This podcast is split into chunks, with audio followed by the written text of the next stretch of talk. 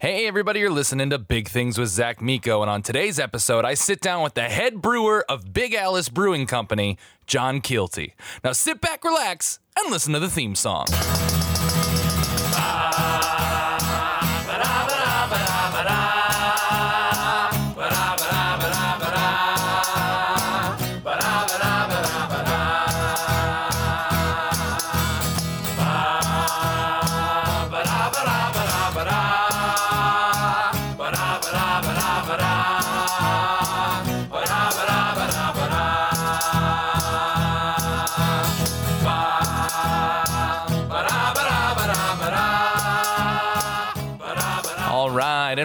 Everyone to Big Things with Zach Miko. As always, I am your host, Zach Miko. Yay! Yeah, we're back. Did you miss us, guys? Um, I bet you did because we weren't even here last week. We took our first vacation ever. Uh, in first in like 75 or 76. I don't know how many episodes we've done. Um, in, in the high 70s. So the first time we ever took a week off and so much to the fact that it was so weird that Josh and I, Josh the producer, as you guys know, um, both had like a panic attack last Sunday night around like 8 p.m. We were both independently like, oh my God, the episode isn't done. What are we going to do? Oh, we got to get it done. And then we remembered that we were on vacation and we didn't have to do it because we had taken a break. Um, but yeah, now we're not taking breaks anymore. So welcome everybody back. We have a great episode for you guys. But first, while we were gone, I want to say a happy Pride to everybody. Um, the end of Pride Month happened and World Pride Day happened while we were off. It was an I'm, I hope everyone had an amazing time. Um, and also, guys, this last on July 6th, this was our, our boy, Josh Evans, our beautiful producer. It was his birthday, everybody. So happy birthday to Josh. I love you so much, buddy. I couldn't do this without you. And. I hope you got the edible arrangement I sent. Um, otherwise, I have to call the store. I love you. Uh, we have a great episode for you guys today. For those of you who don't know me personally, on a regular personal level, you don't know how much I like beer. I really do. Not in the creepy Judge Kavanaugh way, but in the way that I I enjoy it and I'm really into me and a couple friends way back when during the like craft beer boom, like the very beginning, started getting really into craft beer. I now have um, my best friend Jason works at Two Roads Brewing in Stratford, Connecticut. I visit all the local breweries here in Queens. And I'm just really into craft beer in general. So, this is the beer episode, everybody. If you like beer or you just think it's kind of interesting, stick around because this is going to be a lot of fun. I actually sat down with the head brewer of my favorite Queens brewery, Big Alice Brewing Company. His name is John Keelty. He's the head brewer. And it was awesome. We sit, we talk about the history of beer, we talk about how he got into beer. We talk about the different kinds of beer and the, the craft beer boom and social media and all that stuff. And most importantly, he lets me taste some beer. So we do a little tasting at the end. It's a lot of fun. Uh, um, so without further ado, ladies and gentlemen, my interview with the head brewer of Big Alice Brewing Company, John Keelty.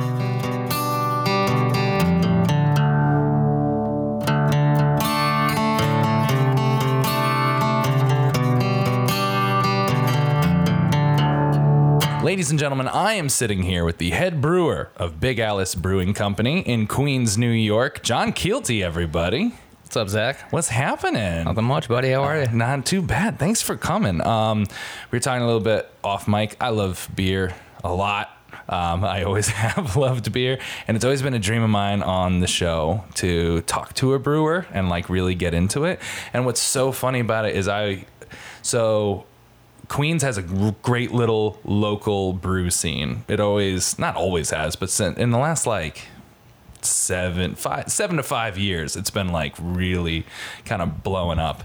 And way before I met you, I had already, I had prematurely decided that Big Alice was my favorite Queens brewery. like no joke, no, no like blowing smoke. I was like, oh, this is the best place. They do the coolest stuff. And then later on, I met you and found out that you were the head brewer there, and it's so cool.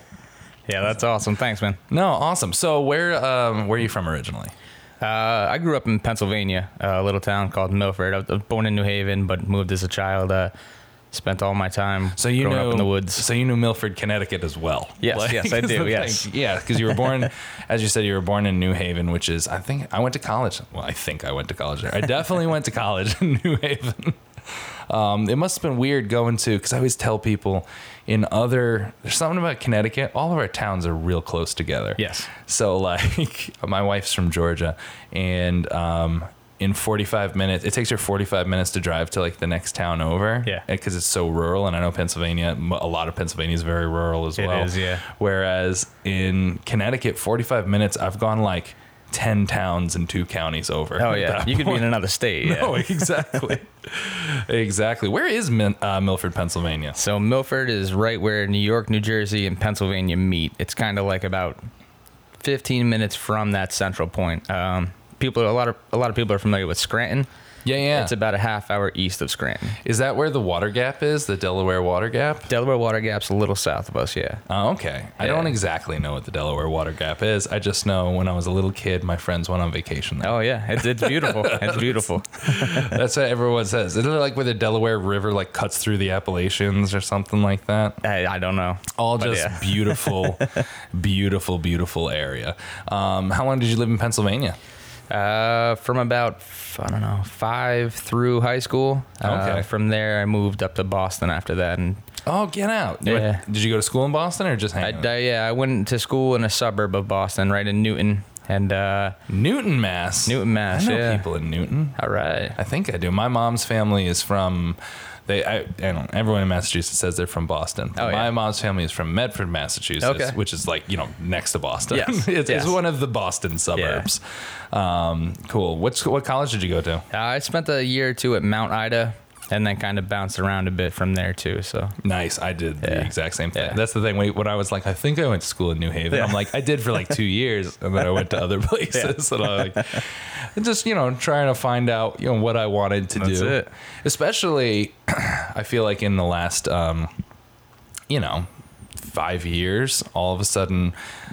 You know, we're all doing jobs that none of us ever thought we No. would do. No, no one ever offered any. Like, I was never offered to be a male model, and by my high school guidance counselor, and I'm sure your high school guidance counselor never said uh, you could be a brewer. no, no, No. Actually, I the uh, what's the name of the test that you do in high school where you fill out all the things and they tell you what you should Oh, the be? Occupation something. Oh, what is that called? I, remember. remember. Yeah, but it, it says like what it basically Yeah. just gives you an occupation you Yes. can be. Yeah, so I got I got farmer when I was in high school. Oh. And I remember being in high school and being like, no way, I'm ever gonna be a farmer. So like went to college. I, went, I was uh, sports management. I was gonna work for the Red Sox. I had it all planned out. Yeah, yeah. And now uh, I'm a brewer doing nothing with anything I learned in college aside from like mathematics and stuff like that. But like the idea of being a farmer is so noble to me now. Like I, know. would love to be a farmer now. I know, and it's yeah, it's funny. As a kid, you're just like, oh, that's lame. Now you're just like, no, what a great life. Love it. like, so, like what a great career. Especially you being a brewer who, without farmers, you could not do literally anything. You're Very doing. correct. Yeah, I'm actually I, I spend my weeks working one on one with farmers around the state, which is pretty rewarding. That's Yeah. amazing. That's so cool. I can't remember what it, what do they call that test? It's like the something occupation. I remember mine said um, that I could be a uh, um, a park ranger or a clown. wow, very And I was different. just like, you guys literally, you recommend clowning to people? All right, cool. Oh, so I guess I, I guess I did a little bit of both. Now that's kind of what I am. Uh, um, so when did you? So you're you're in college. So how did brewing even start for you? If that's the, this, obviously you always liked beer. yeah, Yeah. yeah. I, I loved beer. We were when I lived in Boston. You had Sam Adams and Harpoon, and that was really it at the time.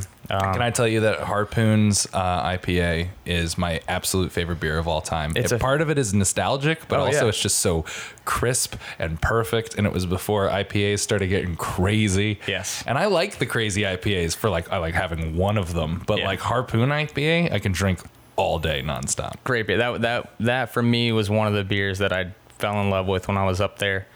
Um, and then yeah, that kind of uh, challenging my palate and experimenting with different styles. And then like Boston was cool because you had some bars that would like import like these Belgian beers that like you weren't getting at like Yeah. your sports bars and stuff. So experimenting, drinking like saisons and stuff for the first time, and cho- totally changing the way I thought about beer, and that just kind of pushed me to to homebrew as a hobby.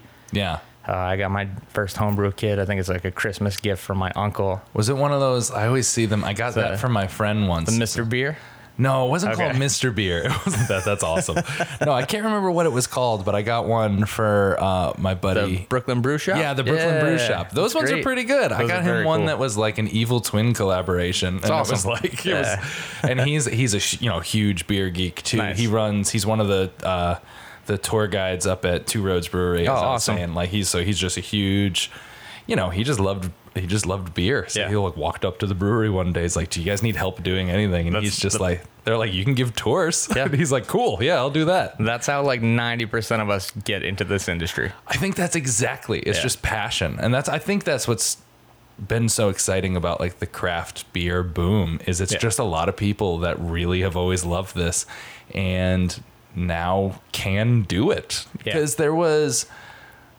There's. I know that Sam Adams specifically used to advertise themselves as like the original craft brewery and like well i don't know if that's true they were definitely like when we were growing up there i always thought i hated beer Yeah. and as a little kid i thought i hated beer but it's because all i had was like budweiser and like whatever and like s- and you know my dad's when he was feeling fancy he'd get a stella or something like that and all stuff that i like i hated as a kid Yeah. and then even in college, I didn't like drinking beer. And and you know, when you did drink beer, you drink like Keystone Light because you're only just trying to get drunk and hydrated, I guess, at the same time.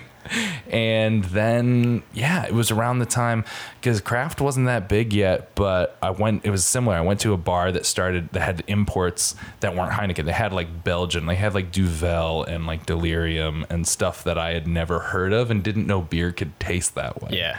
and like it's it, it's so nuts. What do you remember? What your first your your Mister Beer? What kind of beer you made at home for the first time? I have no idea. I, I can't remember what the style was.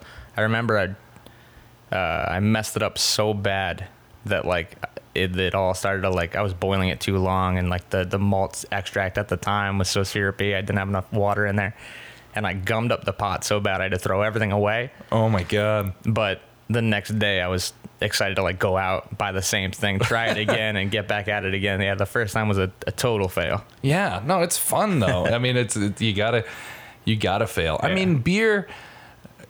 I don't know if I'm even a little bit right about this, but from what I understand, like the origins of beer was theorized because no one really knows. Because people, because civilization has been drinking ales for as long as we can, as long as we have recorded history, they've been Yeah. drinking ales. And people believe that what happened was and one day, some people are picking grain in the field. It started to rain. They left the grain in the bucket and they left.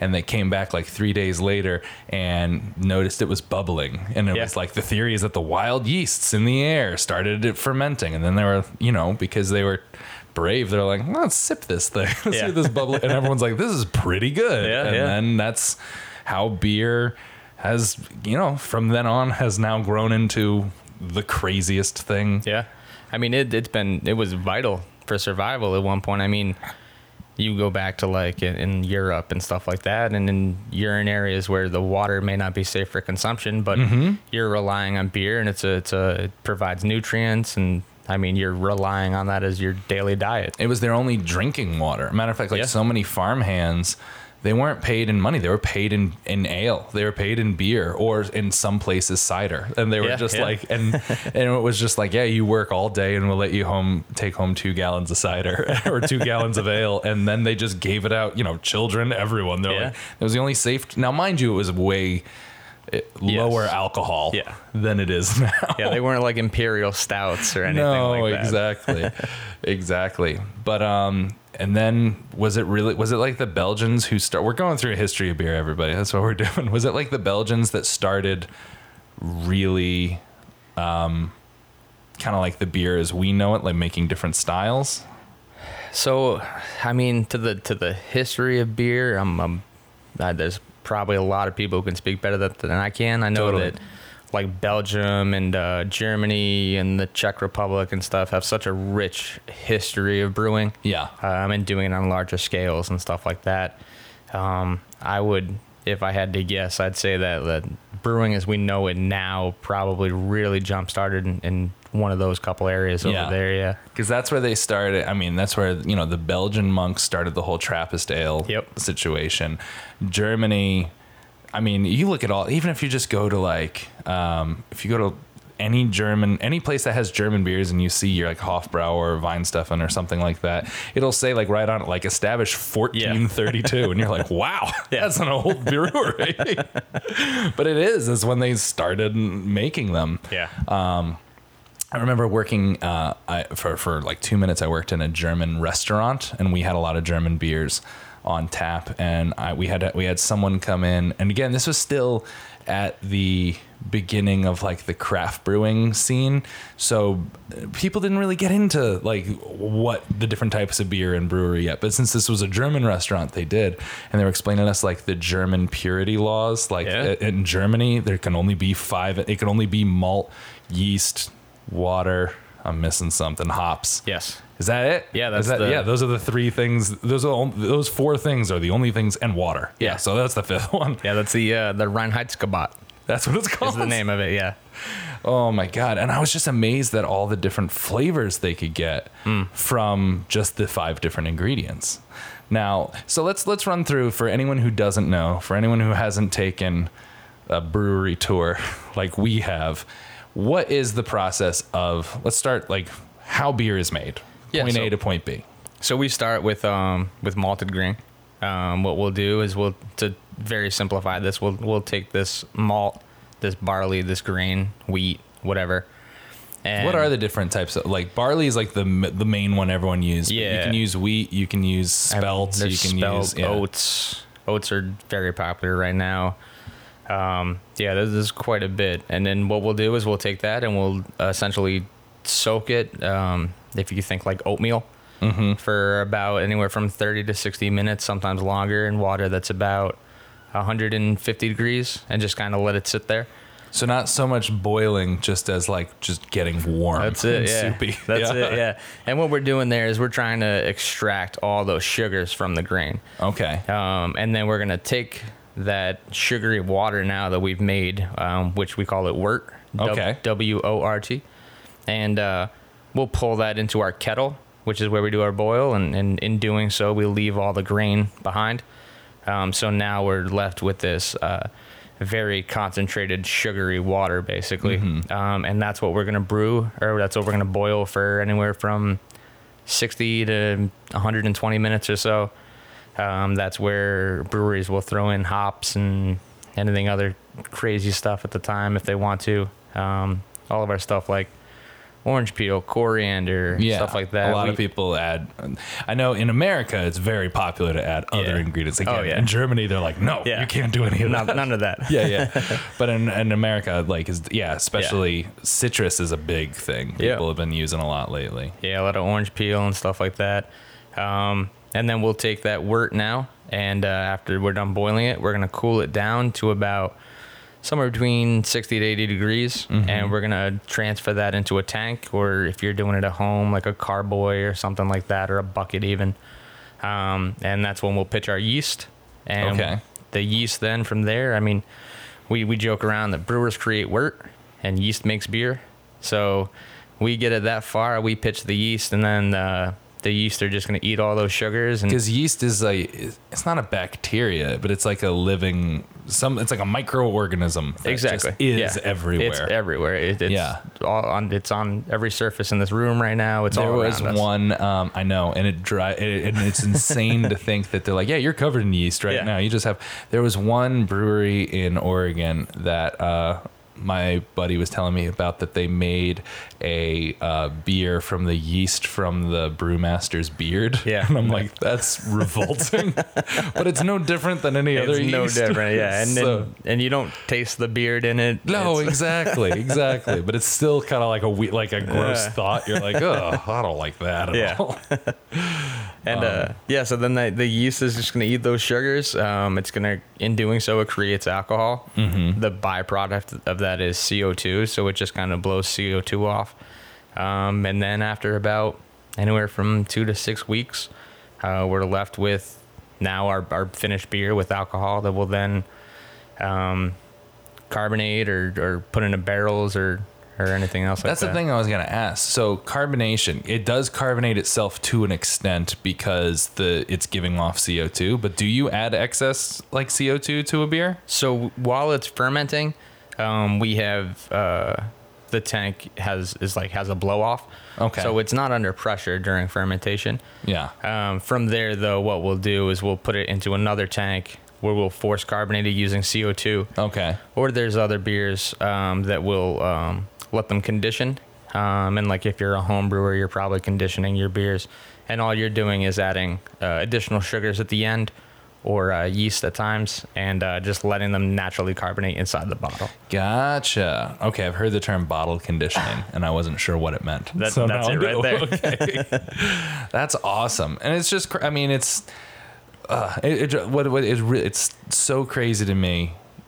There's so many things, whether it's beer or technology or anything that we have in our society that we just know that's how it's done. Yeah. But then you think like someone figured this out one day. someone went like you even just said like it sounds simple, but that's a lot of processes Oh, to gather it to make it hot but not too hot so the sugars break down and then separate it out and then boil it and then add other stuff. Um, oh, question: When you were saying when you're um, in the thing where you're hopping it and adding your other. Th- what happens if you don't add hops to a beer? I always wondered that. It's fine. I mean, there's um, I mean, so a, a beer with no hops is uh, traditionally called a, a groot. Okay. G R U Yeah, yeah, I I've heard that before. Um, that's how beers were for a long time before um, hops became more mainstream in, in the brewing process. Um, and back then they would use uh, herbs and spices like bog myrtle Yeah. and other stuff like that to kind of add flavoring and stuff like that. Uh, and now, I mean, we use, I mean, everything is pretty not heavily hopped, but everything's hopped. Uh, it's it's very very common now. Yeah, it's like I'm, I'm never. You know, I remember watching. Um, you ever seen the show Brew Dogs? Yeah. yeah. I remember watching an episode of that, and they were doing. They tried to make a hot chocolate beer because they would. The whole point of the show is that these these two brewers, and what they do is they'd go to. They would travel to other locations and then make like a small batch of beer specific to that one location. And they were up in I think Vermont or something, so they wanted to make a hot chocolate beer, and they used pine needles Yeah. instead of um, hops and I was and you know I'd never heard of a beer with no hops period Yeah. so I didn't know that there could be a thing without hops I thought that was like the ingredient you needed Yeah, we just did um, a, a, collaboration with um, Gun Hill Brewing in the Bronx not long ago, mm-hmm. And uh, we did a style of a gruit um, or a groot. Um, we kind of centered it as a as a hopless IPA. So what we were trying Okay. to do was give it all those citrus and piney and all these other flavors that you get from hops. Have all those come across, but without using hops. So in doing so, we used a lot of um, sage and chamomile and lavender, Oh, okay um, a bunch of different herbs and spices, and then also the addition of some fruit like apricot, blood orange, grapefruit, um, and try to still have it um, relay or be perceived as that Yeah. with no hops at all. That's so cool. Yeah. That's the thing because also I'm especially like when you talk hops now for again for listeners who no, have no idea what we're talking about who either don't like beer or have only had like Bud Light their whole life. Hops is what's the best way to describe it? It's like this piney small little flower bud thing. Yeah, it's it's essentially a flower that's a it's like a cone shaped flower. Yeah, it looks like a little pine cone. Yeah, and it, it grows on or, an- vines or a tiny artichoke. like yeah. like and then um, they're very delicate. They're they're relatively small, and, and when you kind of peel them open, um, it reveals itself to this beautiful yellow, sticky, resiny substance inside. Yeah. That's just incredibly aromatic, and I mean hops can range from anything from um, like piney to grapefruit to tropical fruit to Yeah. spice and yeah. yeah, the flavor of the beer changes so much depending on what type. Like I'm still kind of learning like what kind of hops taste like what, but like you know, in me getting into my own thing of just being like, a beer fan, now I'll see something that's it's like, oh, they're using Mosaic or El Yeah. Dorado or something like that. I'm like, ooh, I'm gonna try. I know I like that. I know I pretty much like anything using Mosaic hops, so Yeah. I'm just gonna have that. That'll be great. Oh man. So, um, how did you personally? I mean, we talked about like you started home brewing and whatnot, but as you said, you're the head brewer at Big Alice Yes. Brewing Company. How did you get involved with them? So, I, I started to kind of try to find my way into the industry when we lived up in Boston. I, I emailed everyone up there at the time, which was only a handful of breweries back then. It was Uh, like Sam Adams, Harpoon. Harpoon. Um, I don't even know. I Those think are the two Mystic was just getting started. Okay. There's a couple, and uh, just kind of trying to find a way in. And then we moved down to New York City, and I emailed pretty much everyone in the city at that time, which is not nearly as many as now. No, I feel like again in the last, I've lived in, I've lived in New York for not 10 years. Oh, hey, Oh, I've nice. been here for 10 years. Just realized that. I've been here for 10 years. And when I first moved here, there was Brooklyn Brewery Yeah. and Six Point Okay. and Coney Island. But Coney Island even then was sort of like a kitschy. Yeah.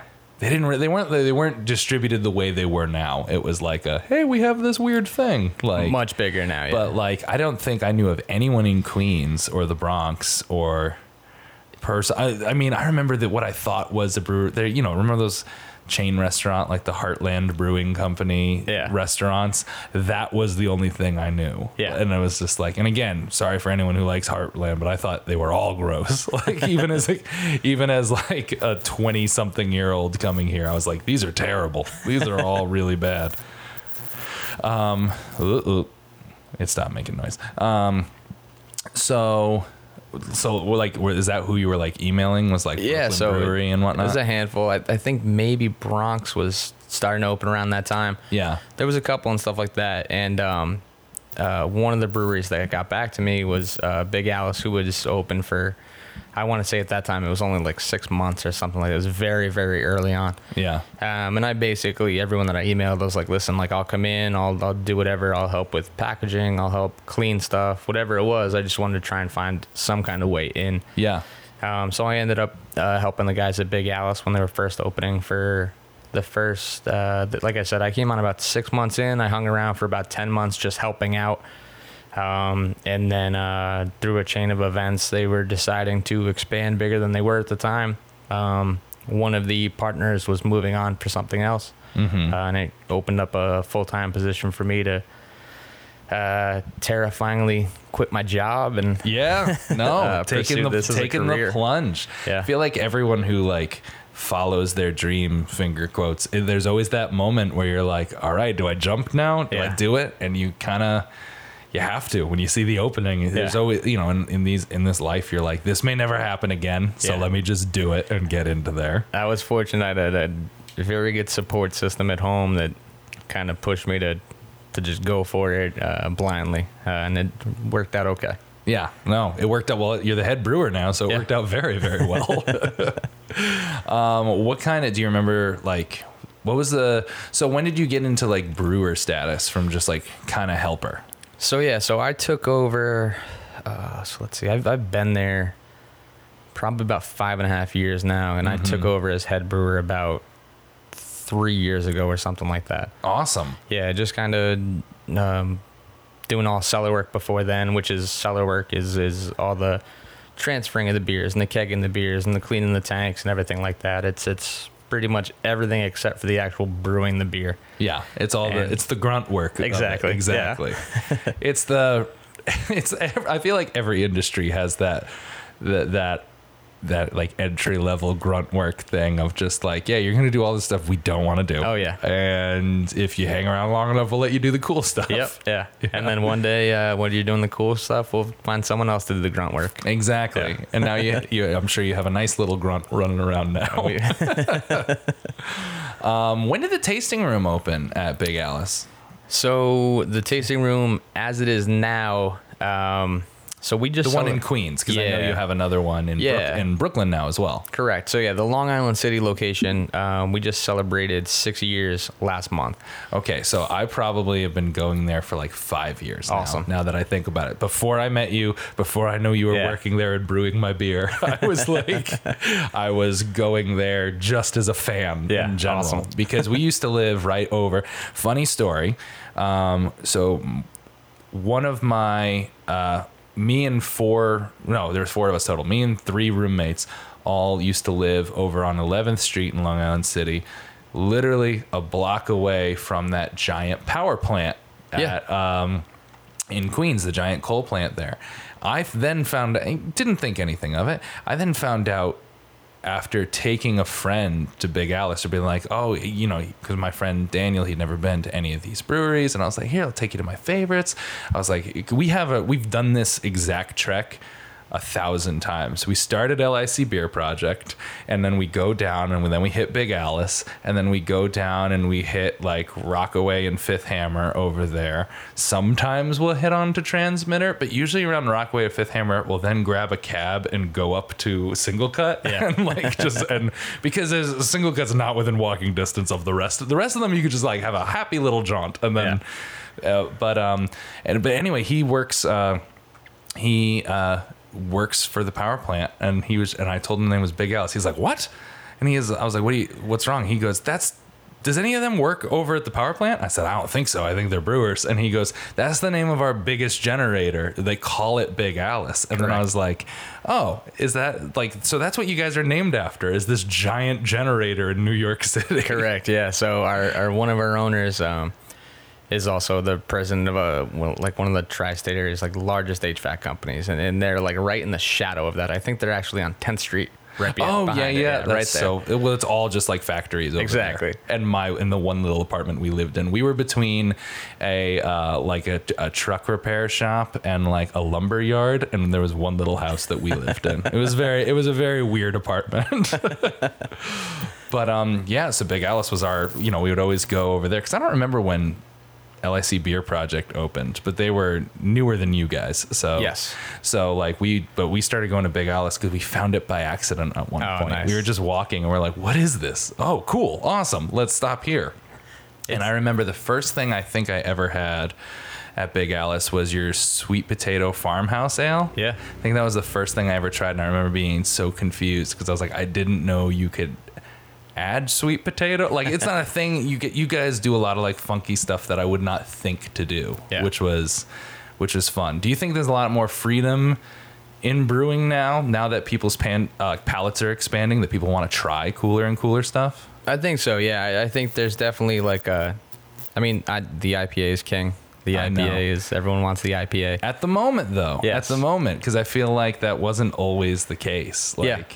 For a long, for a, I feel like before the IPA, maybe I'm just crazy, but I thought Hefeweizens were like a big, like wheat beers were a huge thing for a little while because everyone wanted Blue Moon, Yeah. everyone wanted um, Allagash White, everyone wanted Hoegaarden and stuff like that, and then IPA completely took over, Absolutely, yeah. pretty quickly. Yeah, it is hands down the, the most sti- popular style. And they've been saying for years now, like, oh, the IPA is not going to be that popular soon. And sours are going to be more popular. And sours came, and sours are great. Everyone loves sours, but it, it's not on the same level as IPA. No, it's not going anywhere near No. the IPA. Because I remember being told the same thing. Like as we said, like I have a friend who works at Two Roads and Two Roads Brewing Company. A Two Roads Brewery? I don't know. Two Roads Brewing Company. You told me there's a difference between the two, It, it's, I, and it- I don't know what it there's breweries that choose brewery at the end, and there's breweries that choose brewing company, and then you've got like our, our buddies over at KCBC in Brooklyn that are Brewers Collective, and Yeah. um, yeah, I'm not sure what the decision is for which one you choose though. Yeah, well, either way, Two Roads, uh, whatever you want to call them, Brewery Brewing Company, they were like, they opened up a facility specifically for sours and barrel aged and stuff. And I remember at the time, like, all my friends at that brewery just being like, that's the next big wave is sours. And like, as I said, like, yeah, sours made a, a sp- they made a splash and they're not going anywhere. People definitely like sours, but nothing compares to the Yeah. IPA. It No. seems, and I don't know why. I, I don't know. I love them. I say as I say that, my favorite beers are IPAs. They're So it's like so it's like I can't deny it. I don't know. It's just like some something about um, just like the bitterness of the hops. It it feels. I remember. I think it's because everyone who has an IPA for the first time hates it. And I don't know anyone who's like had an IPA and been like, mm, this is great. Everyone Yeah. for the first time, because it's so much bitter, Oh, more absolutely. bitter. Everyone's like, oh, what's this? And then you keep drinking it, and you just, I don't know. Is it because like all everyone who likes IPAs feel like they conquered a small thing by liking this weird drink that that that is naturally bitter? It is definitely the style that kind of propelled craft beer as we know it. Yeah. Is that style right there, yeah. And it used to be called. Um, correct me if I'm wrong. This is the, all of my beer knowledge is is assembled from attending like 30 to 40 different brewery tours. like I've, um, I've not been taught really any of these things, but I go to the tour of every brewery Awesome. I see. So all my beer knowledge is that. But IPA was originally happened because back way back when they were shipping beers to India. When, when the UK was shipping their beers over to India, because at the time India was a colony, they found out that it would go off. It would get skunked. It would be gross every time. It's just too long of a ship voyage to get there. So what they started doing was loading it full of more hops because hops is a natural preservative and it would make it there. So IPA is India Pale Ale. That's 100% correct. Hell yeah. I I will thank all of the all of the tour guides who helped me. But because of that, and then what happens is people just in general, instead of sh- shipping it all the way to India, people in England started being like, "No, we kind of like this. This is kind of nice. That has a nice little bite to it. We're like, we're we're we're fans of it." Yeah. So, um, now they rate IPAs by IBUs. Yeah. Is that a real thing? Because So, I've, yeah, I've so- heard a mixed review from brewers being like international bitterness units, whether they're real or not. They are scientifically real. Okay, so it does exist. So Okay. it does exist, yeah. So the international bittering units is a is a form of measurement um, to to the actual bittering units of a beer. Um, when adding hops into a beer, general rule of thumb is the earlier you add them into the boil, the more bitterness you're going to get from them. The later you add, uh, the less bitterness. Um, now, when we have all these like New England style IPAs that are very um, juicy and soft and not very bitter, um, is a result of adding all these hops later and later, either at the very end or only in dry hopping stuff Whereas like that. Where is the super, yeah. So dr- what what is dry hopping exa- exactly? Because people, I forget. Yeah, so dry hopping is just uh, um, going back to kind of the, the process before. So we're left with this finished beer inside of a tank that's not carbonated but is done fermenting. Uh, dry hopping is just taking X amount more hops and just throwing it right on top and just letting the hops sit for uh, um, general four to seven days, something like that. Okay, And then and then what? up, yeah. And then what makes it the haziness is that it's unfiltered. They don't filter Correct. the drink because what happens like the more cloudy it is, the less filtered the Yeah. beer is. Because a lot of the beers, again, one my favorite beer ever is Harpoon's IPA, and it's crystal clear when you pour it into a glass because Yeah. it's like completely filtered, but it's still super bitter and super great and super crisp, and I love it. And so like, funny story with Harpoon IPA. Um, uh, a, a colleague, buddy of mine now, was the head brewer for Harpoon around the time I was living up there and stuff like that. Uh, I ended up meeting him later on, and he said that as like this this I mean like we we like to jokingly refer to it as like a haze craze now where yeah, it's oh, big all jump. the juicy stuff. Yeah. So he said that as brewers started using more and more hops in their IPAs at different breweries, um, people would come back to Harpoon IPA and they'd have it and they'd uh, they'd they'd write the brewery or email them and ask if the recipe changed. And they're like, "Oh, did you guys change the recipe? It's not as hoppy as it used to be." And it's not that the recipe changed. The, the recipe's been brewed the same way the whole time. Since it's like that- '86 or whenever Yeah. they launched. Yeah, it's that people's palates were changing Totally. as they were drinking more hoppy beers. Yeah, because it's not that hop. Even to me now, it's not that hoppy. Yeah. But it's but it's it's so I don't know. Again, I'm not gonna. This is this is not a thing about me really liking harpoon. But but also harpoon. I guess because my mom's family is from Boston, it was like pride in Yeah. the fact that there was this. Oh, I had, there was a lot of pride in that. There was I was drinking a local beer that wasn't Sam Adams. not Yeah. that Sam Adams does some cool stuff. They they they do, but not very much. of it. not not shitting on Sam Adams. They've done great stuff. Yeah. Like they helped propel the craft movement forward, but they're a huge company that is just you know needs to appeal to a thousand different taste buds rather than like you know smaller breweries like Big Alice. You guys can brew a sweet potato saison Exactly. or a jalapeno rye or like all these cool stuff that you get to just sort of like be like this is a cool a really cool thing Yeah. and we're gonna see if if people like it. We're we're very fortunate that in, in being a smaller brewery, it allows us to be more experimental. Like we can Yeah. brew stuff that we want to do because we're excited about it. We think it's cool, Yeah. and take that risk and hope other people feel the same. Um, I mean, when you're the size of, Sam Adams and and even Two Roads, Two I Roads mean, is getting really big. yeah, Yeah. the the amount of um, testing and experimenting that goes in before you officially brew a batch like that is is, is a long process. I know. Well, they're also their their test batches are so much bigger than like Big Oh, yeah. Alice's Oh, yeah. or like yeah, you got because you guys because what's the uh, what the the kettles you guys use? How big are those? So we're we're a five barrel system. Okay. Um, barrels mean two different things in brewings. You can have actual barrels like wooden barrel vessels, um, but barrel is also a unit of measurement.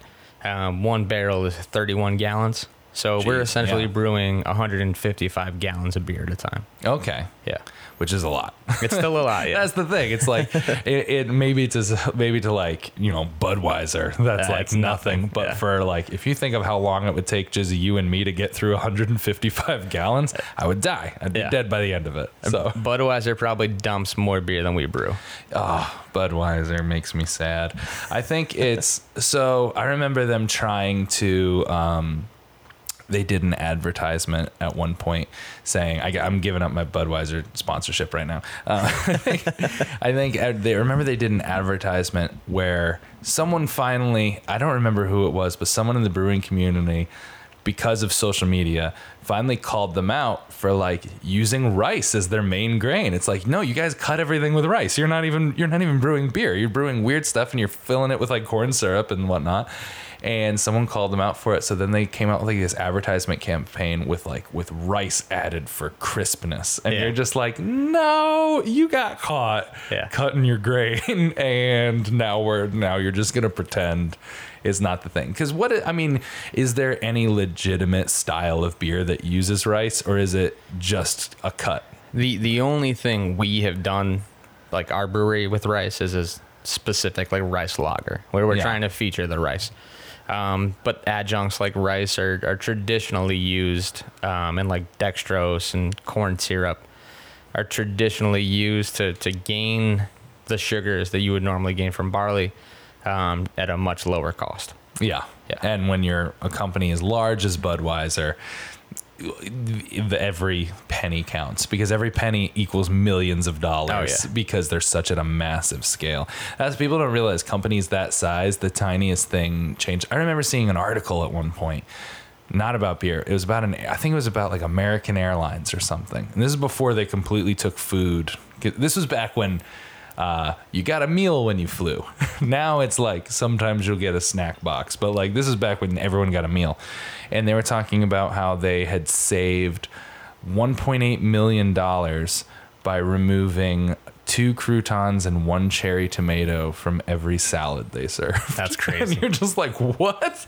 How much salad are you serving? Yeah, that's all they did. They took, they removed two croutons and a cherry tomato, 1.8 million dollars. It was, uh, uh, uh, it makes you sad knowing companies that, that are knowing that there are companies that big. You're kind of like, ew. I don't know. It makes me feel a Yeah. little, a little gross. I always like, I always like the little guy and stuff.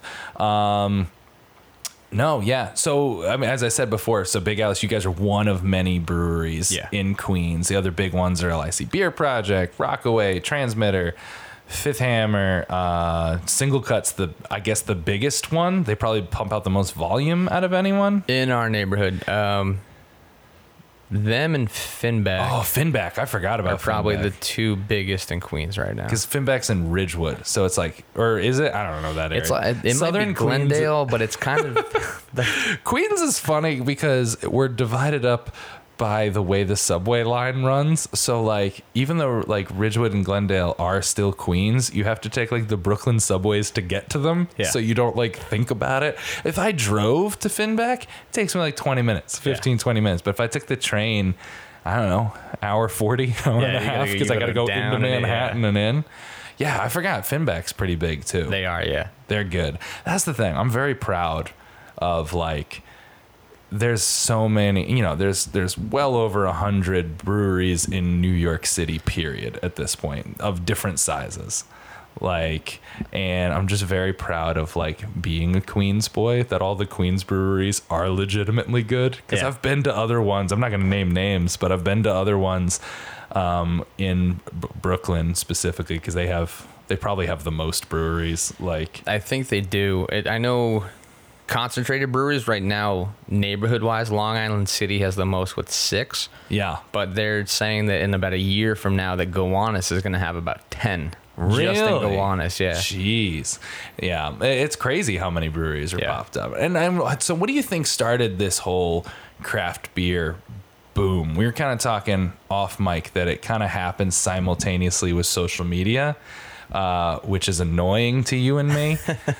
but it, it's just kind of like the fact of the matter. It's like more people saw more stuff Yeah. and they got more interested. Social media has definitely propelled craft beer. Yeah. Um, uh, Garrett Oliver, the brewer for Brooklyn Brewery, has notoriously said the New England IPAs are, are fueled by Instagram culture. Oh my God. Um, and, and it's just thousands and millions of photos of, of uh, glasses and what we're drinking. it's a pretty. yeah, New England IPA is a pretty beer to take a picture of. absolutely. That's the thing. I remember the first time I had a New England IPA, it was at Harpoon. I was doing a brewery tour at Harpoon, and it was like a, ex, it was literally like an experimental batch. Like, hey guys, we have a couple things. Like, we made an experimental batch of this. People liked it. We kept, you know, so we made another batch if you guys want to try it. And I remember at the time thinking it was the best beer I ever had in my life. Oh, yeah. And now it's like, and then the next thing, shortly after that, um, I remember Two Roads came out with their Two Juicy, and I was like, "This is amazing." And now it just seems like everyone.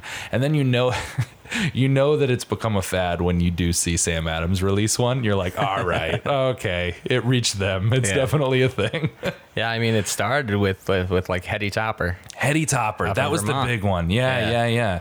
Oh, Vermont, that's Yeah. another killer microbrew scene. Absolutely. Vermont is crazy. We're we're, we're I, I've been trying to plan a trip up there for a long time, just because they have like just whole trails you can do, like in your car, where you stop at like thirty breweries in a day if you wanted to. That's become what like that's another thing about um, craft beer and like brew culture is now there's so many everywhere. Anywhere you travel, I'm always looking up like, all right, what breweries are nearby? Yeah. What can we try? And it's so cool to see. And since a lot of them are smaller, like like a Big Alice level, they're so neighborhood oriented Absolutely. that you can also try stuff. You were telling me about a beer you have uh, that you just a friend's who made figs in his garden. Yeah. and you had you, Yeah. you guys brewed a beer with that. Yeah, we just uh, it was our anniversary beer for this year for the brewery. Um, but we were so uh, I live in Astoria, Queens. Um, Astoria has a rich history of uh, immigrants bringing over their fig trees and their grapevines and stuff like that and planting them in their backyards when they first moved here. So We have a little backyard with a giant mulberry tree. Awesome. Because it's the same thing. And Yeah. like at first I was like, oh, what are these? And then Laura and I popped one in our mouth one day. We're like, they're delicious, Yeah. whatever they are. I hope they're not poisonous. Then we found out it was mulberries. And we're like, wow, that's great that this Awesome. is just here. Yeah, so our, our friend had fig trees in- or a fig tree in his backyard, and um, going back to kind of full circle, yeast is all around us. Uh, Yeah. what we did is we picked a couple of the figs off these trees and just kind of brought them back to the brewery, um, and dropped them in some unfermented uh, wort, um, and just kind of seeing if we can get anything to start growing and get it to start fermenting, solely from what was on the fig. Just in this backyard in Astoria, Just from whatever natural yeasts were on the fig. correct anyway. Yeah. whatever was was in the air and i mean we're we're we're right along the east river here where like you have this like draft and stuff of air that's just constantly moving Yeah. Um and uh, yeah we were able to kind of to grow up a strain from that that we currently have banked at a yeast lab in chicago that we can use whenever we like. That's yeah. so Oh, yeah. crazy. I remember um, at uh, Two Roads' new area too. I cannot remember what this is called, but I, it's an old like Dutch or German or Belgian thing, where it's essentially um, there's a giant. It's a house. It looks like a house, um, but the inside is just a giant pan, and the ceiling is like concaved in to come to a point, and Yep. all it is is just to gather the natural. And it's right next to a wetland, and all they're doing is trying to get in the yeast from that wetland to like collect and drip down. Yeah. and like it's just crazy. Yeah, But- so it's it's uh, it's known as a coolship. Cool ship. That's what it is. That's so cool. I mean, shit. Yeah. Didn't mean to make that joke. But um no, it's just I think because we thought, you know, in in our younger days as children, beer was such a like utilitarian thing and they all kind of tasted the same and you either liked your high life or you liked your bud or you liked your coors or you liked something but like for the most part the beer was just beer Yes. and it just tasted like beer Yeah. and then now it's like is just the system of brewing has gotten so sophisticated not just with because of like social media but just because of the science of people understand how these things break down better Absolutely. than ever before and they know that they can take yeast off a person's beard and make a beer or something like that Yeah, yeah. Now you're starting to see a movement here, whereas like we, uh, in the states, we've become known as being experimental. So like around the world, people know like that the U.S. is brewing all these crazy experimental beers. But you, now you see a lot of breweries starting to move back to the traditional way. I mean, you've got breweries in Belgium that have been using coolships for spontaneous Yeah. fermentation for centuries, and now there's a lot of U.S. breweries that are trying to go back to those roots and mimic that and, and do those same regional brews that are very specific to a time and place Yeah. but here where we are um, yeah it's it's it's a cool time right now i mean we're, we're at the most breweries ever in the, the history of this country i mean three years ago we had like just passed the most since prohibition and now i think i don't even i know we're north of like 7000 right now Oh yeah, no, it's absolutely crazy. Is there still a big rivalry? Um, like I know East Coast and West Coast style beers are a big thing, especially like when I, IPAs were coming up. There was like there's an East Coast IPA and a West Coast Yeah. IPA, and like I never knew the difference between any of them, other than Sierra Nevada was West Coast and I liked it, but so Harpoon was East Coast and I liked it. I didn't know the difference between either of them. Yeah. Is there any like discernible difference, or is it just like the breweries starting their own stuff? So the, the the only one that comes to mind is just the IPA being a West Coast and an East Coast, or a West Coast and a New England, mm-hmm. and uh, it just comes down to to bitterness. Basically, the West Coast you're gonna have that bitter, piney kind of taste to it, whereas the on the East Coast, most of the brewers here are trying to make. Um, like your your hazies that are super juicy, More citrusy. Yeah, yeah. I noticed that because like um, Sierra Nevada, although I don't know if Sierra Nevada even considers themselves an IPA. They're a pale ale, but they're very like they label themselves on their bottle as a pale ale, but it's super bitter. So I'm just like this is, tastes IPA to me, but it's super piney and like absolutely. and like nice, almost like like saccharine and like syrupy, but it's good yeah, at that, the same time. That Sierra Nevada Pale Ale is, is one of like the uh, the OG craft Yeah. beers. Yeah, And that's that's what also is cool about beers. I feel like people are very respectful of like of history and Yes. of the OGs because while a bunch of like craft beers come and go and people do small batches and they try these things, things like Sierra Nevada, things like Harpoon are just always gonna be here. Yeah. they're, they're like you know they started it back in the '80s and they're still here and everyone respects the. Yeah. I went to um, oh no, a guy in San Diego. Um, I'm I, I'm not gonna remember his name, but this guy in San Diego was considered like the father of West Coast IPAs. Okay. and um, he had a tasting room, and I went there, and it was the same thing. Everything was very piney and very like it was really cool, but it was it was it's just cool. I, I think with beer, I think it's similar to wine because everyone wine is the uh, the the snobby version of beer, but it but I feel like it's the same thing where when real wine experts tell you the reason they like certain wines is because it's so local. Yes. It happens just there. It's not really repeatable. One year is so different than the other based on the weather, based on everything else. And I feel like it's similar with beer. Whereas even though, um, as you said, like Harpoon's recipe has stayed the same for a long time, there's changes in the water, in the grain that they're using, in the yeast, the way it multiplies and does whatever it wants to do, and everything's like so. It's such like I feel like local breweries are such like a depiction of what the area is like. Absolutely. Yeah. I mean, we we pride ourselves specifically on being so agriculturally focused. Um, we're we're a New York State farm brewery, so Yeah.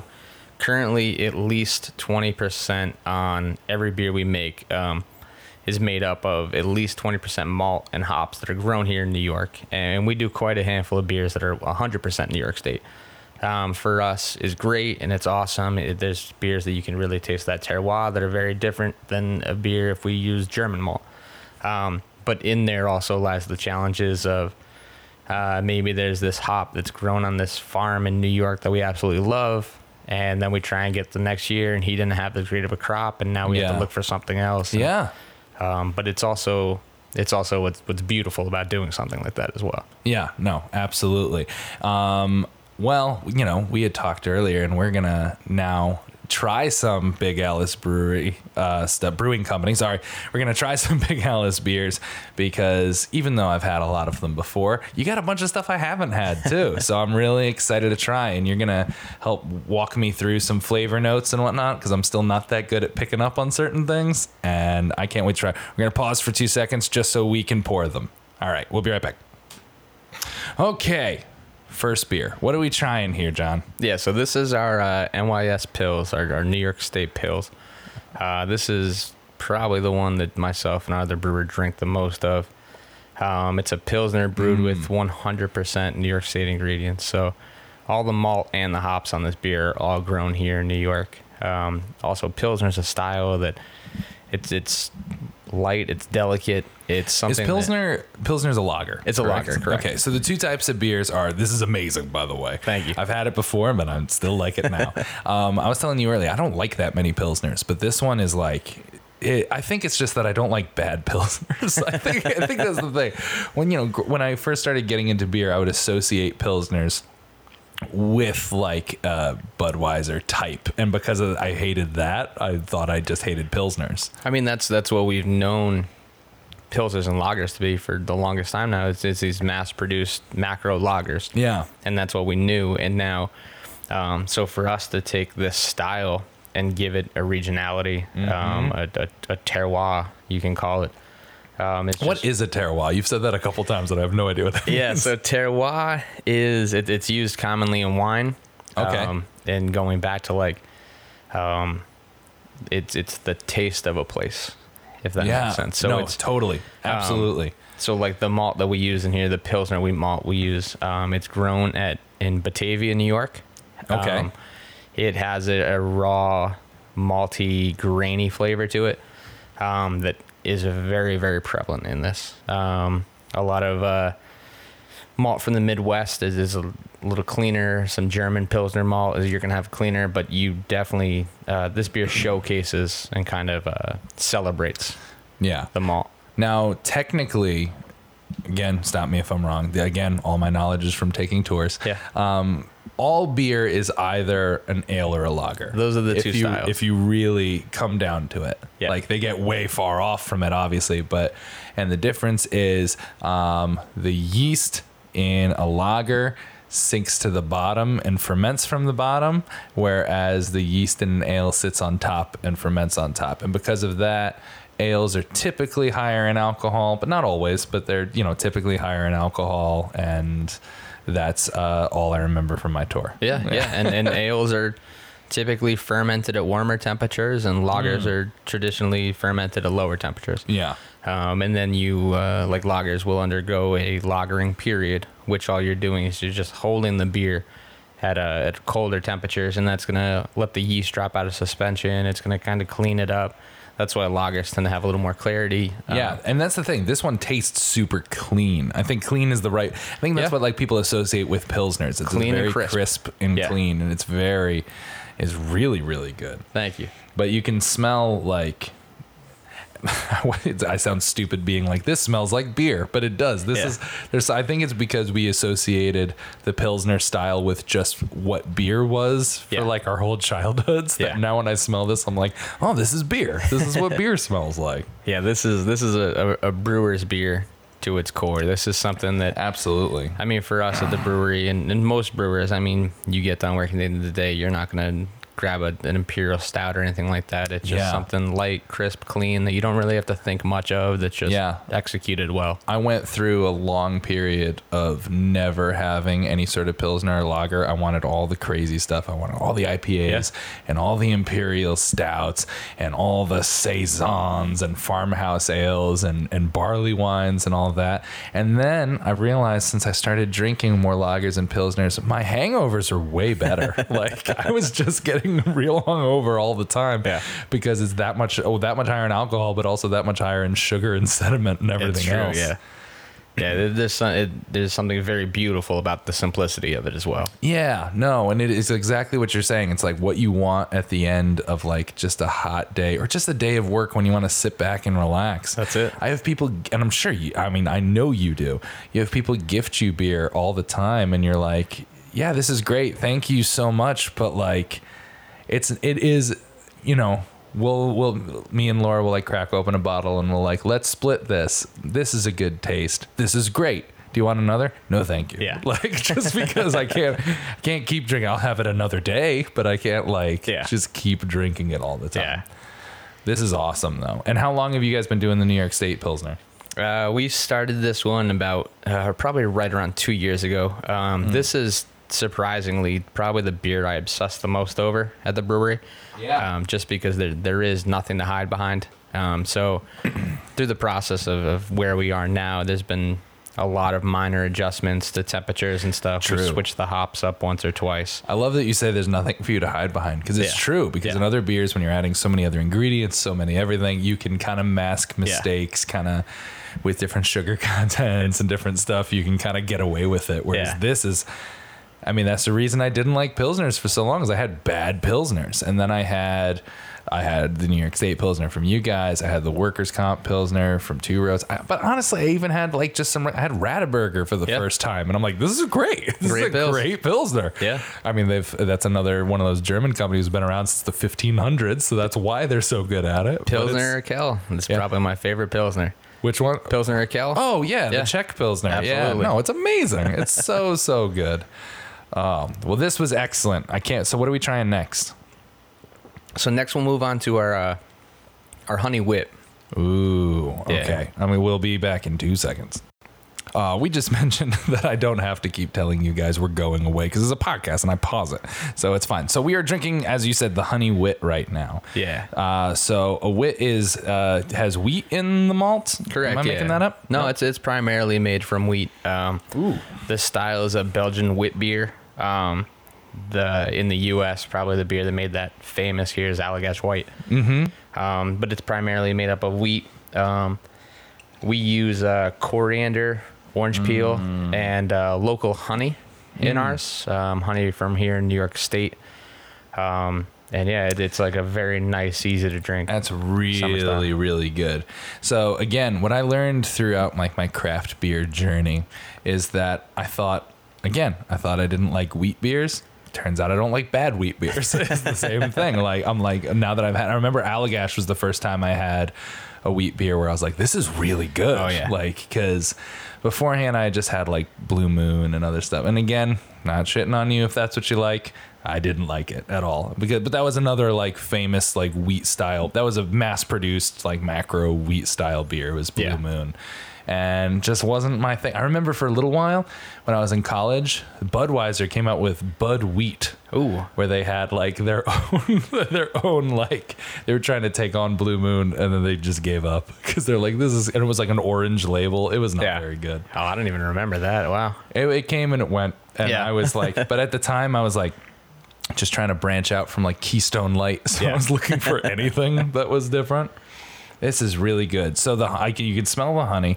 Yep. What is it in wheat beers where I can smell? It tastes like smells like bananas. Yeah, so that's a, a product of the yeast. So yeah, Hmm. Belgian wheat beers are are so dependent on flavors that you get from the yeast. Like like I said, we also use coriander and orange peel in here. Yeah. But like that banana and the clove and those big Belgian notes come from the yeast strain. Yeah. No, Um, absolutely. And no, and, it, and it's and it's this is what when we were back to, again. That's the thing about the drinking beer during a podcast is I we do burp off mic, um, but just be happy it's off mic. Um, no, we're talking about the German uh, purity laws, like that. It the yeast and the breakdown of the way it makes these flavors that taste like citrus and banana and all this crazy stuff is like mind blowing that Yeah. this is because I would swear that you were adding that stuff like to it and and what you guys did decide to add like the coriander and the honey like complements it so well and this what is what is the the alcohol in something like this Uh, it's right around the mid five range. Uh, I believe we're somewhere around five five on this. okay is is a wit considered a um an ale or a lager That's an ale. That's an ale. Yeah. Okay. I never. What are what are besides pilsners? What are other like some famous lager types? Because I feel like every time I talk about something, Yeah. Because like IPAs and and wits and stouts, they're all types of ales when So it the- comes down to it. The only like mass market ones that are that you'll see in the stores is, is mostly pilsners. It, it'll either be labeled pilsner lager, or you're starting to see like Baltic porter as a yeah, style. I have seen that. Yeah, and it's basically just a cold fermented porter. Oh, okay. Um, cream ales um, can occasionally the kind of at the brewer's choice. They will either cold fermented or fermented warmer with an ale or a lager yeast. What makes it a cream ale? So a cream ale is a like a true American style, uh, originated here. Um, it's just it very it, it's the ale equivalent of like a lager. It's like the closest thing to a lager that an ale can be. Like Genesee, that's Yeah. the big cream. It's a I great remember. cream ale. I remember seeing Genesee cream ale. I I did a play once uh, when I was living with my old roommates, and um, at the end of the run of the show, the the theater had all this extra beer, and they're like, "We're not gonna have it. We don't have another show for another month. You guys can take it." And it was all Genesee cream ale. And I remember taking uh, three cases of it home on the subway by myself, and I loved it. But my, my, my roommates had never even heard of it. They're like, "Where'd Yeah. you get this?" And you're like, "Don't worry about it. It's great. I love it. It's a great beer. yeah, there, there's no cream. There's there's nothing added that's gonna kind of make it creamy. Yeah. it's just the style. I'm amazed with this with the honey wit that having honey in it. It is not sweet at all. It is very. It's still that like crisp, light, citrusy type of taste. Yeah, so where we add the honey and how we use it, it's gonna give it kind of a floral nose. Um, It's gonna dry it out a little bit. Yeah, which is surprising. It's Yeah. like, like it's much drier than I thought it Yeah. would be. Because like especially when you put the word honey in a beer, that's like when I start thinking of like meads and like old Yeah. like honey. So I thought it would taste much much sweeter, and it's really really nice and, and light, which is Yeah. the opposite of a lot of the the the wit style beers that I've had in the past. Exactly. again again it's it's i think it's the same kind of thing like when you're a little kid and you're like oh i don't like mushrooms. And you're like i don't eat mushrooms. And i'm like no you just haven't had good mushrooms. Your mom made some weird stuff out of a can and you decided you didn't like it. But if you have like a, a beautiful oyster or or chicken of the woods mushroom roasted perfectly by this guy, you're gonna love it. It's gonna be great. And that's what kind of the same thing with beers. All these things that I thought I didn't like, I'm now in the more breweries I go to finding out. No, I like this. I just Yeah. didn't like that one I had. Yeah, exactly. It's really really good. This is excellent. Thank you, man. So what do we have coming up next? Uh, next, we're gonna move on to our uh, that rainbow feel, which is a uh, collaboration we did with our buddies up at uh, Bandit Brewing in Biddeford, Maine. Nice. Um, it's a strawberry honey cream ale. Ooh, oh, give, that's perfect. Now we get to talk about these cream ales that you were talking about. That's exciting.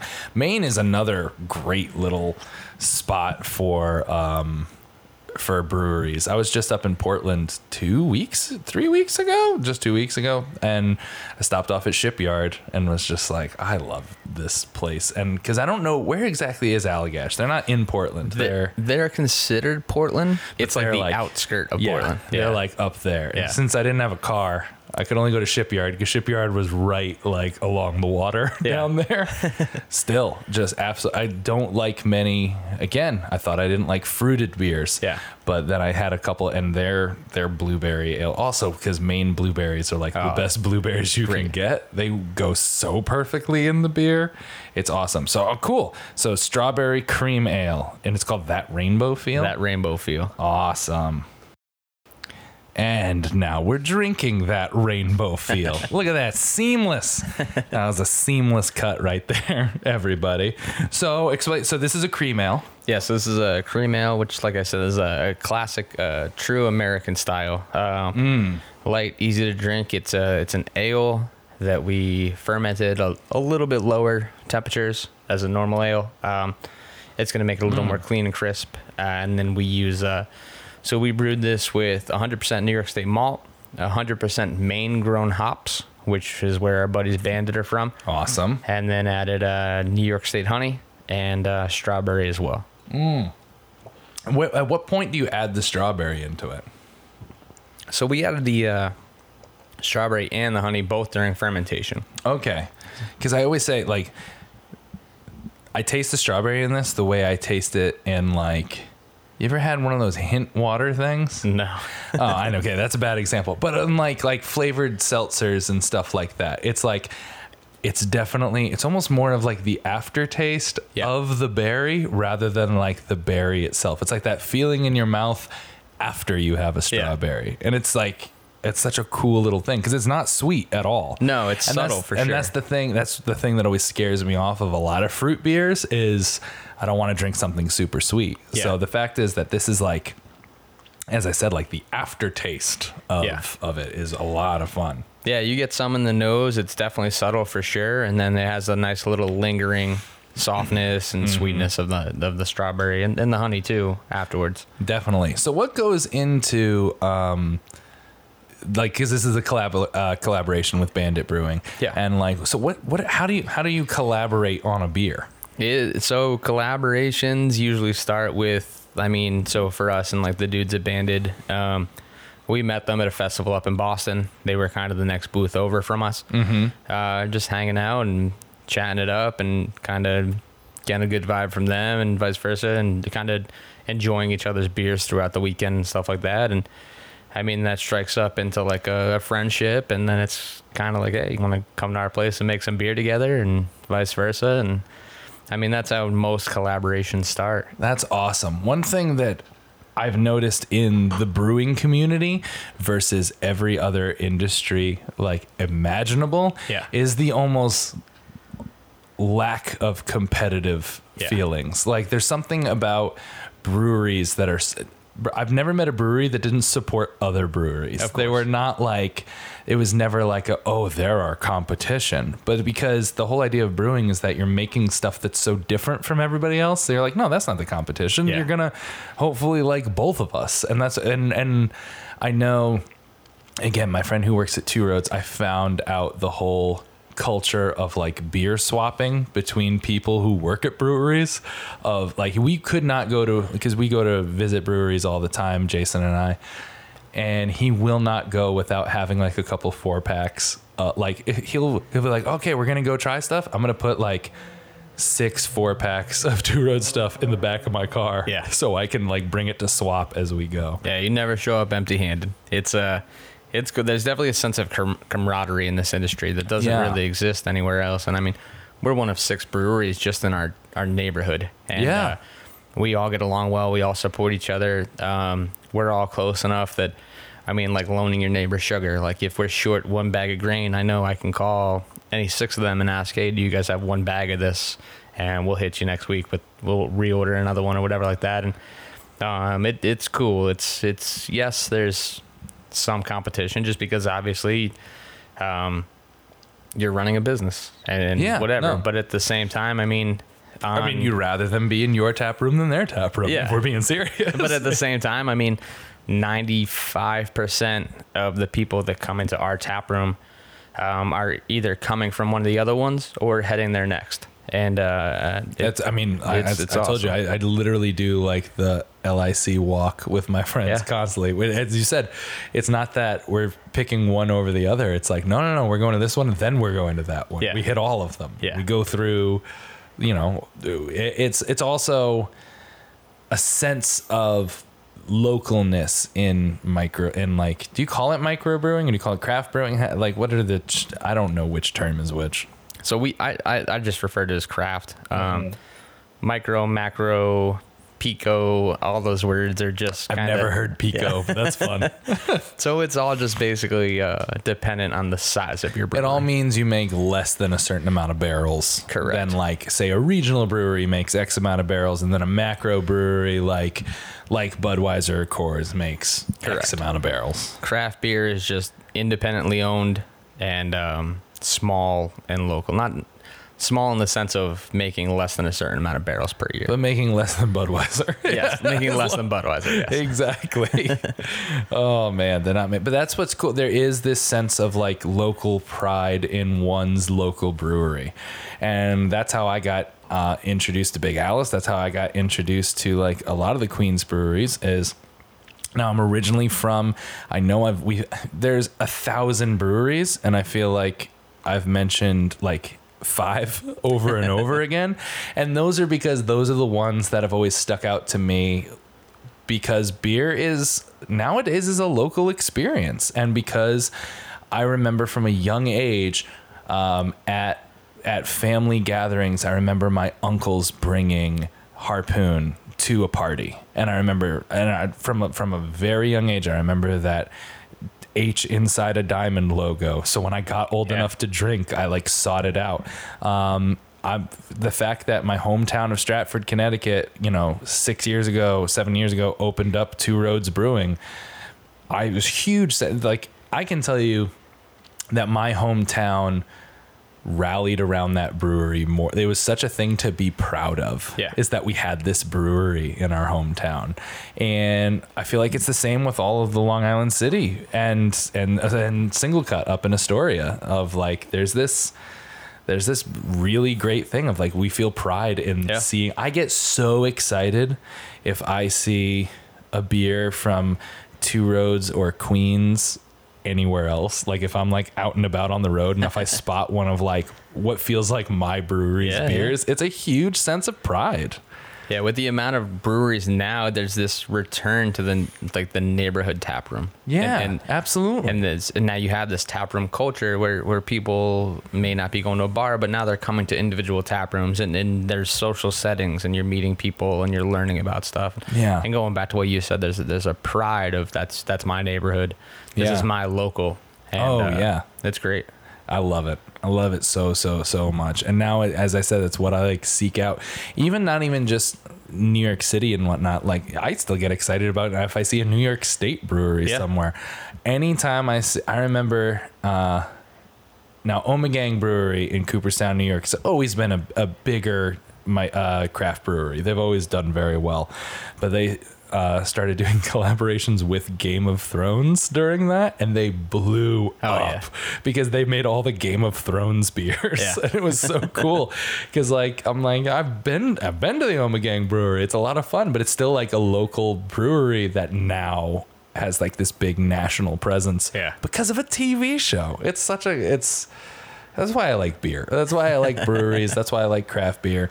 Yeah. Uh, you get like a a sense of where the where the brewery's from, but also like there's this little history lesson with everyone that you don't get with drinking like a Budweiser or Coors Light or something like that. And it's- Absolutely. it's, nice. And, and everyone doing like Omegang is so um, they're brewing traditional Belgian styles and stuff like that. So and and even in our neighborhood with our six breweries, we're all doing things differently.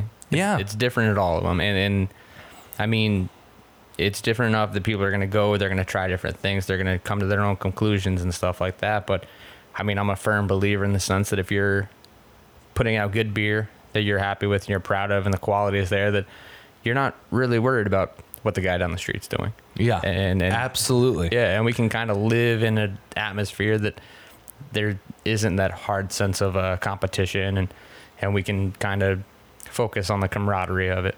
I love it. I love it so much. Speaking of competition, that's a good segue. Is our final beer we're having? You guys won a competition with pretty recently. Yeah, so we're we're fortunate that the last three years we've uh, medaled every year for New York State. Um, so over the past two years, this year we finally brought home our first gold. Um, but we we have a beer that we're known for is our jalapeno rye, which is a rye beer that we brew with with jalapenos. This year we brewed a 100% New York State version of it. All the malts and hops and the jalapenos were sourced from a farm in New York as well. And then we then aged it in rye whiskey barrels from Long Island Spirits. Oh, awesome. Awesome. And now we're going to drink that. All right. Right away, I smell so much jalapeno. Yeah. I haven't even put it in my mouth yet, but, but like notes wise, that's the first thing you get is like this big whiff. But it's not like spicy. It's just like that fresh whiff of like, I don't know, of jalapeno. Yeah, There's so- no other way to describe it. we we take this has become a beer that like we've kind of become known for um, because it's just so different from a lot of a lot of other people have experienced and stuff with pepper beers. Whoa. that is so good. Thank you, man. That is so not hot. Yes. not spicy, which is the big thing. we purposely Wow. process these peppers. Um, I process is a bad word. Prepare the peppers Mm-hmm. in a way that we're able to get the, Mm. those big bursts of fresh pepper flavor without Yeah. the heat. I don't know how. That's amazing because I've had jalapeno beers before. Because you know other people have used jalapenos and habaneros and ghost peppers. Like that was a like you know a, a couple brewers have done it, but they've always been a hotter like an actual spice to them. Yes. this has like no spice to No it, but it has all of the like the the the fragrant notes of jalapeno. Yeah. So what we're doing is we're we're pulling all the flavors from the meat of the pepper without like the seeds, without the heat, anything like that. So you're still met with what you think is going to be the heat, and then it's not there. And then for for this version, uh, it, it undergoes a, a short period of aging in rye whiskey barrels, where which I can taste like now that I've had a couple sips, you start to taste like the rye and the whiskey because it does it almost tastes like a higher ABV because of all of that. Yeah. Like, but I mean, is it what is the ABV on this? I believe Alcohol by volume, everybody. It's, uh, it's somewhere around eight. Oh, Yeah. okay, so it is a higher one. Yeah. Um, but what we do is, is because of the rye whiskey, now we're pulling some, we're, we're giving the beer a little extra time to mellow out in the barrel, but we're also pulling some vanilla notes and some oak. Yeah. They're going to mellow it out, give it a touch of sweetness that's just going to kind of just round it out a bit. And that has to do with the color because this is a much darker color than the other beers. It is, had. yeah. So that's from the barrel aging. so the or- color, um, we use some um, some chocolate rye malt. Yes, so which is like a, a darker roast because like Correct. before you use before you put the malt in the beer, it's roasted to a different degree depending on what kind of beer you want to have. Correct. Yeah. I'm pretty impressive for a guy that's just taking a bunch of tours. You gotta. I like it. I think it's just because I enjoy it. Like you know, anytime you find anything that you like, you're like, Yeah. no, I want to learn more about this. I want to know why. Because it's also cool to know why I like that. The fact that you're Yeah. able to take the spiciness out of it. Because I've had jalapeno pilsners and I've had jalapeno sours, and it's always spicy. And Yeah. the fact is that, I mean, the first thing I said was like, wow, this smells just like I've I've I've cut open a jalapeno. That's Yeah. the only thing it smelled like. Yeah. And uh, and then it's that I'm there's like no spice. There's Yeah. no spice at all. This is awesome. Which for us, like that's what's so special about this beer is the fact that we're able to keep that um, without having all that spice. But like we've entered it into like other competitions and stuff Mm-hmm. like that on a national level, and every time we get like our score sheets back, it's all about like oh it wasn't spicy enough, it wasn't this, it wasn't that, and we're sitting It back wasn't like, spicy enough. You're like, no, this is and we're like we that's what makes it to- special. Yeah. we didn't want it to be spicy. Yeah. Do you have people who are afraid to try it because it We says do. jalapeno? Yeah, it's definitely intimidating. Um, people, Like my mother-in-law will not eat anything spicy at all. okay, So like even even this, she would be like, "Oh, you know, jalapeno? Are you crazy?" Yeah. But like, I would never be able to convince her, even because I want to know. I'd be able to pour her a glass. I'd be like, "This isn't spicy at all. This isn't spicy at all," And then she would smell it, smell straight jalapeno, and be like, "I'm not putting that in my mouth. no, there's no way." yeah.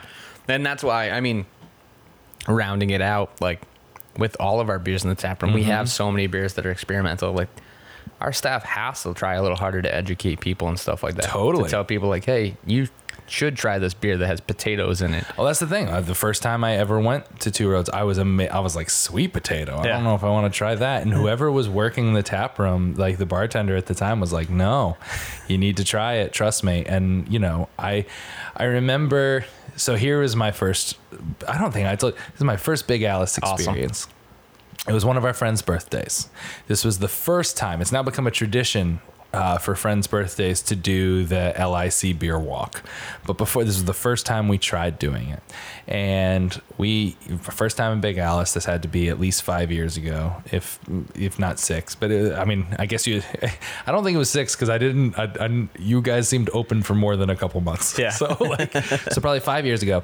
And I remember going to, um, we wanted to try everything because that's what we do. So we want. So I got. I wanted to get a. And your guys' flights at the time, I think, came with six beers instead of um, four, which is normally. So we're already like halfway there.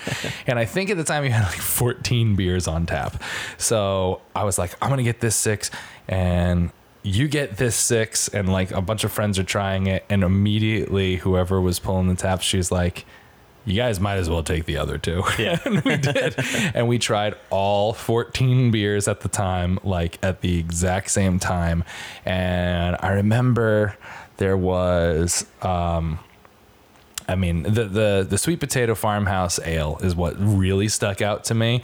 But you had like a Kolsch at the time. You had, um, you know, two different types of IPAs. You had the New York Pilsner. You had, um, God, the Queensbridge IPA, which Yep. was a big one, and then I remember you had like four different flavors of sour at the time. Awesome. And I was like, and at the time, and then it was like right before sours started taking off. So I remember I was the only one of my friends who liked sours at the time. So everyone else was like, "These are for you." So I had a great time, and I was like, "This is great, sláinte. We're having a Yeah. good time."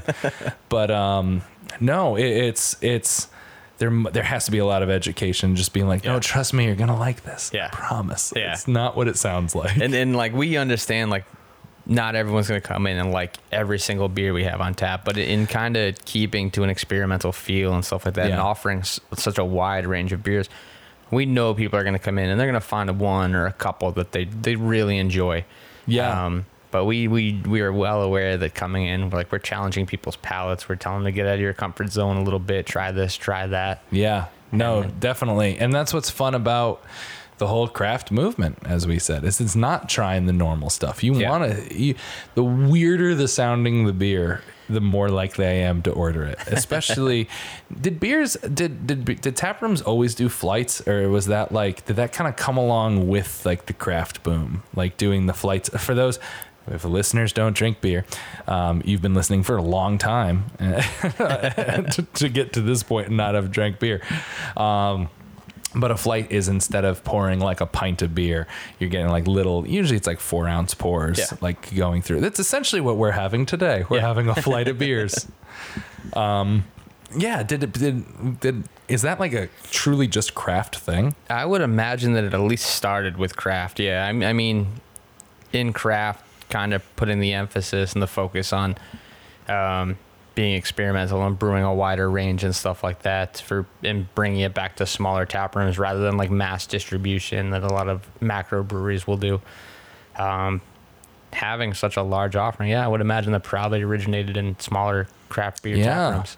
Because no one's asking for a flight of like, let me try Bud, Yeah. Bud Light, Bud uh, Select. I don't know, like the weird things.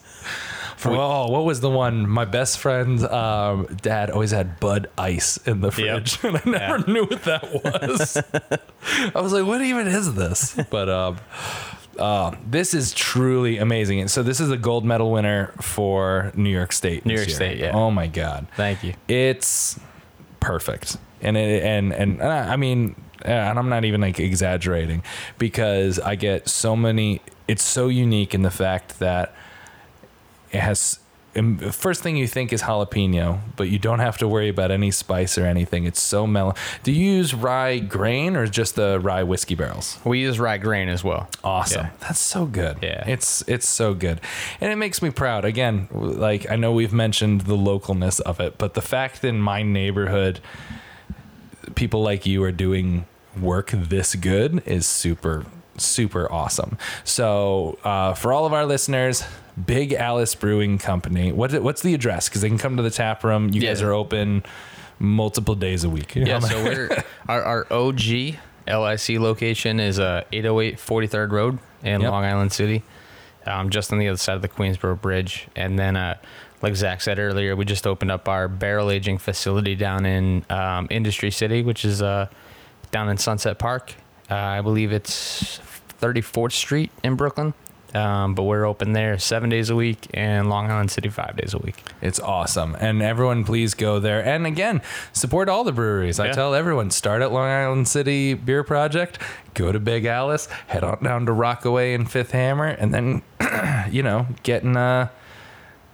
Get in a cab and go up to Single Cut after that. Am I forgetting an LIC brewery? I feel so like I am. so just in the last couple months it changed so now uh so we we have LIC still there and us um and then where it was at one point like Rockaway then Transmitter now Transmitters down in the Navy Yard uh but Alewife just opened up a small brewery that was the thing. yeah so Alewife in there has a small brewery as they're building at a larger brewery in remember always being surprised seeing when I'd look up craft breweries because I'd been going to Alewife the bar Yeah. for like a decade, and I had no. And I remember all of a sudden they started showing up on like some craft beer lists. Yeah. I'm like, I don't remember them having beer. So they have a small brewery in there now while they build out a larger facility in Sunnyside.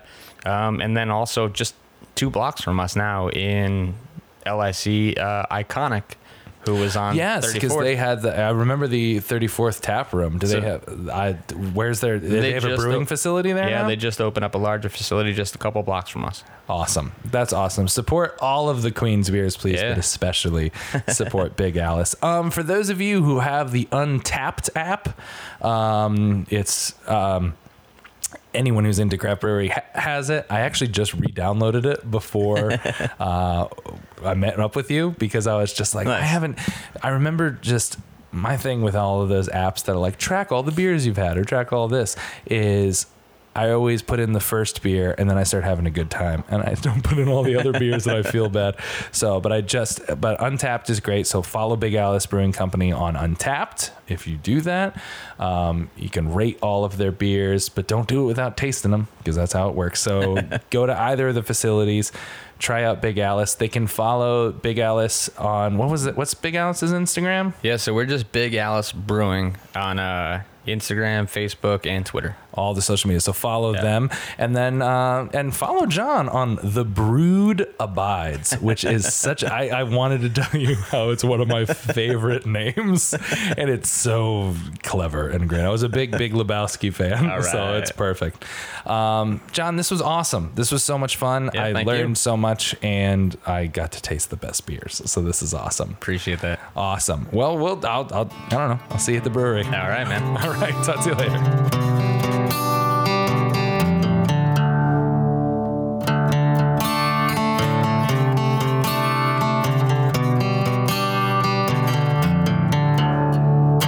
Amazing. Follow Big Alice Brewing, everybody, on all the social medias. Follow them on Untappd. Follow the Brood Abides. John Keelty. It was amazing. Um, I'm gonna go back there probably this week because I love that brewery so so so so so so much. Um, but yeah, everyone have a great weekend, everybody. It's good to be back. I hope you like having us back. Uh, drink some beer if you want to. Um, check out Big Alice if you can. Otherwise, check out your local craft brewery. And if you don't like beer, kick your feet up and have a sandwich. And if you don't like bread, have a salad. And if you don't like salad, have a popsicle. I love you all very, very much. Uh, and until next week, remember to go out in the world and do big things.